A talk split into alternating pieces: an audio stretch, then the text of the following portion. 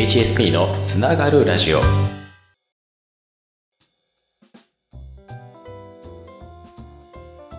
僕は本を読んだり何か集中して作業をするときはよくカフェとか喫茶店に行って作業をします。あとは、まあ、このラジオもそうですけどあ何の話しようかなとかそういうのをね、えー、あったかいコーヒーを飲みながら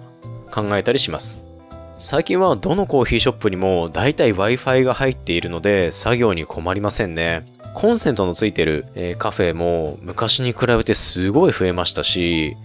ノマドでプログラミングやってるなんかエンジニアの方ですかね。まあそういった方と隣同士で座ったりして、あの、会話なんかしませんけど、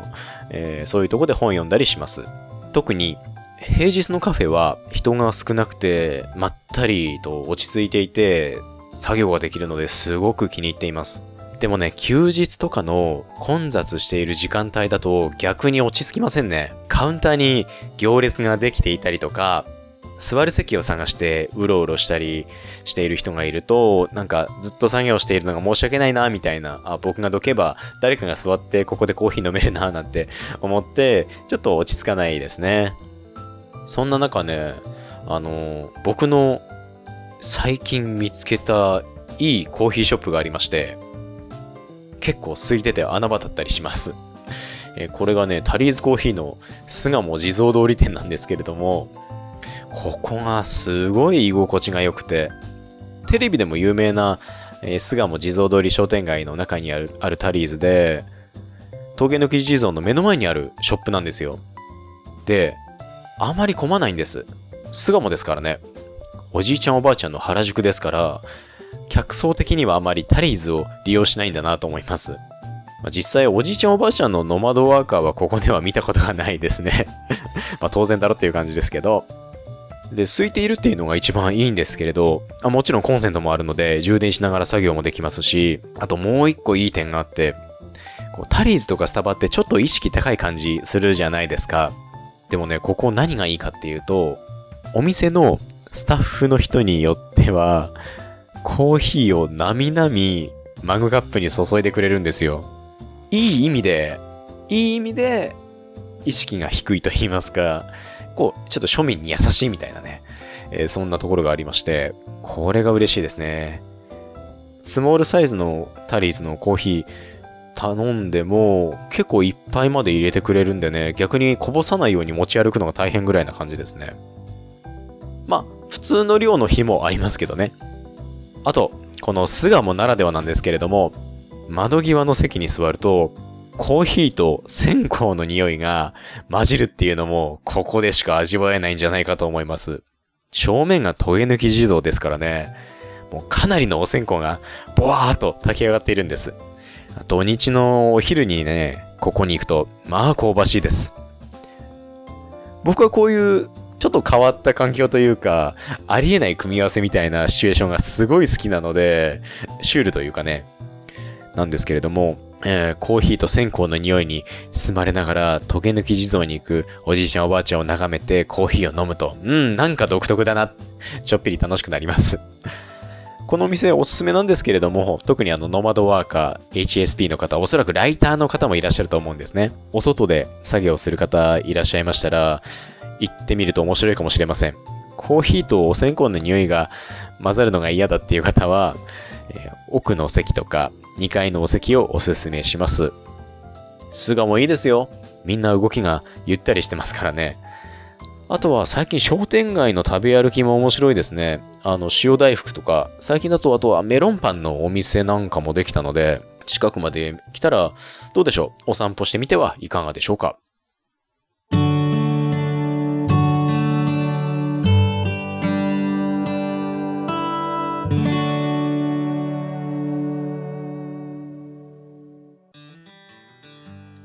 HSP は生まれ持った気質であるということを以前お話ししましたけれども、気質とはすなわち、まあ、自分の遺伝子に刻まれた性質であると言えると思います。遺伝子は DNA なんて言いますけれども、デオキシリボ核酸とか言って、なんかあの二重らせんの中にアデニン、グアニン、チミン、シトシンの4つがこう混じってるみたいなことをよくテレビとかでやってますけれども、まあ、この DNA っていうのは、つまり、すべて両親から受け継がれたものなんですよね。で、そこで思ったのが、もし自分が HSP なのであれば、両親もそうなんじゃないかなっていうのを思ったんです。自分の暇な時間に両親の性格とか仕事に関して思いを巡らしてみると、ああ、もしかしたらお袋も親父も HSP かもなっって思う気質が見られましたので、この場で紹介させてもらおうと思います。まず私の母なんですけれども、今は学校の保健の先生として仕事をしていまして、もう30年以上、プロフェッショナルですよね。え保健の先生を続けているベテランです。で、趣味は、え料理とお菓子作り、あとは裁縫も得意ですね。仕事柄なんですけれども、周りの人の痛みがわかる性格をしているっていうのもあります。保健の先生なので、生徒の対処が悪かったり、何か気になることがあるとすぐにそれを察知します。また、えー、人のために役に立つことをしている、人の面倒を見るということに、えー、保健の先生という仕事、とてもやりがいを感じているみたいです。えー、性格としては他によく周りの顔色を伺ってしまって、状況を観察して言葉を発します。ただ、空気を読みすぎて疲弊してしまったり、大勢の人と一緒にいることに対して引き目を感じてしまったり、静かになってしまう傾向もあります。例えば、法事の席とかでみんなが集まってきて、えー、おときっていうんでしょうかね。最近ですと、まあ、僕のおじいちゃんが、え、祖父が亡くなったんですけれども、まあ、そのおときの席になると、ちょっと居づらさを感じて、えー、みんなで食事をしたり、お酒を飲んでいる席から離れた場所に行って静かになっていたりっていうのもありますね。まあ、そんな母にも許せないものっていうのがありまして、人の心を考えずに、ずけずけと発言をする人に対しては、ひどく嫌悪感を示します。あと、誰かと話をするときは、なるべく相手を傷つけないように、そして伝えたいことがちゃんと伝わって余計な枝葉がつかないように、言葉を選んでいます。なので、まあ、やっぱり他人の人が発する言葉の一言一句にはすごい敏感ですね。まあ、僕も息子ですけれども、ちょっと間違ったニュアンスで母親に発言をすると、え、何それどういう意味みたいな感じで 聞かれたりもしますね。まあ、デリカシーのない人に対して、僕の母親は過剰に嫌悪感を示す傾向があります。あとはやはり一人の時間が母は好きですね。いつも料理は一人で作る方が気楽って言ってますし、むしろ一人で集中して料理を作ることはこの上ないストレス発散であるっていうことも言っています。誰にも話しかけられたり邪魔されず自分の世界に入り込んで料理、そして例えばお手製のマフィンとかフルーツケーキを作るっていうことがあの僕の母親のとても楽しい瞬間ということを聞きました。ということもあって、えー、アーロン博士の HSP セルフテストをこの前母にやってもらったんですけれども、30何問かあったうち26問に合致して、一応 HSP の疑いがあるという結果になりましたね。で、まあ僕の身内の話ばっかりで申し訳ないんですけれども、僕の親父、父親に関してですが、現在は仕事は森林、森、自然に関わる仕事をしています。僕がまだ小学校ぐらいの時はサラリーマンをしていたんですけれども、脱サラしまして、なんと小説家に転校したんですよ。数年間、10年ぐらいだったのかな、活動していたんですけれども、結果的に、ま小説家っていうすごい一握りの人しか成功できない世界では芽が出なくてですね、まあ、人生いろいろとさまよった時期があったんですけれども、親父は自然が大好きだったんですね。なので、様々な樹木に関する勉強を始めました。全くの素人から勉強を始めて、現在では、あの、樹木医っていう、木々のお医者さんの国家資格を取得して仕事をしています。この資格を取ったのももう50過ぎてからなので、あ、そういう人生もあるんだなっていう驚きはあります。で、現在はですね、毎日森林に囲まれた環境で木の健康状態を見たりとか、自然の中でえー、過ごすワークショップみたいなやつを開いたりして生きています。そんな私の父、趣味は本を読むことと映画鑑賞、そしてネットフリックスです。どうでしょう？やっぱり一人の趣味ですよね。えー、親父も一人の時間が大好きで、家族で夕食を取り終わると、親父が真っ先に自分の部屋にこもって本を読んだりとか映画鑑賞したりとか、休みの日にはよく一人で登山なんかにも行っていましたね。僕の家族も独特だと思うんですけれども、食事が終わるとすぐに3人とも、まあ3人家族だったんですけれども、別々の自分たちの部屋に入っていくんですよ。で、それをね、あの、僕の嫁さんにお話ししたら、いや、そんなのおかしいよって。家族っていうのはご飯食べ終わってからもみんなで家族団らんでテレビを見るのが普通じゃないっていうふうに言われたんですけれども、それを聞くとね、ああ、僕の一家は HSP 一家だったのかななんてのも思いますね。という感じで、どうでしょう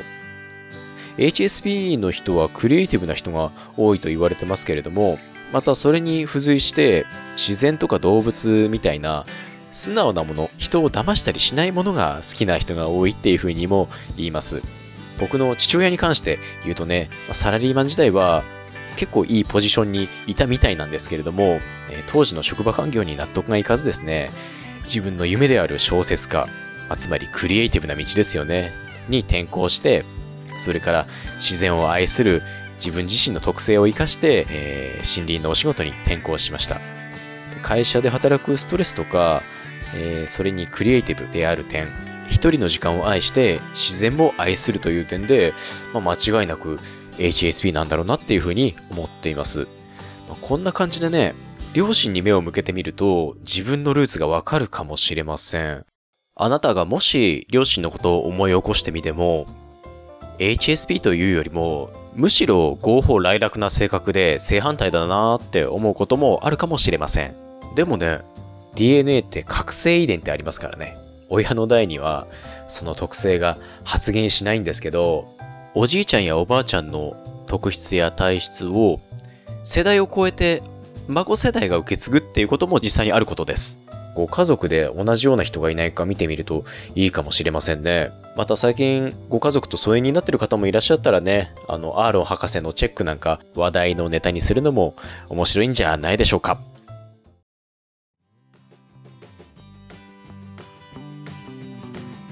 ご視聴ありがとうございました。この番組ではお便り、ご感想などを Twitter にてお待ちしております。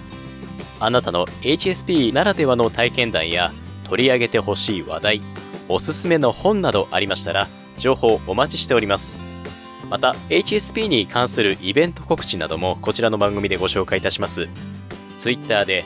HSP スペースラジオと検索していただいて、当番組のアカウントをお探しください。お便りは各ツイートに関するコメントやダイレクトメッセージにてお送りください。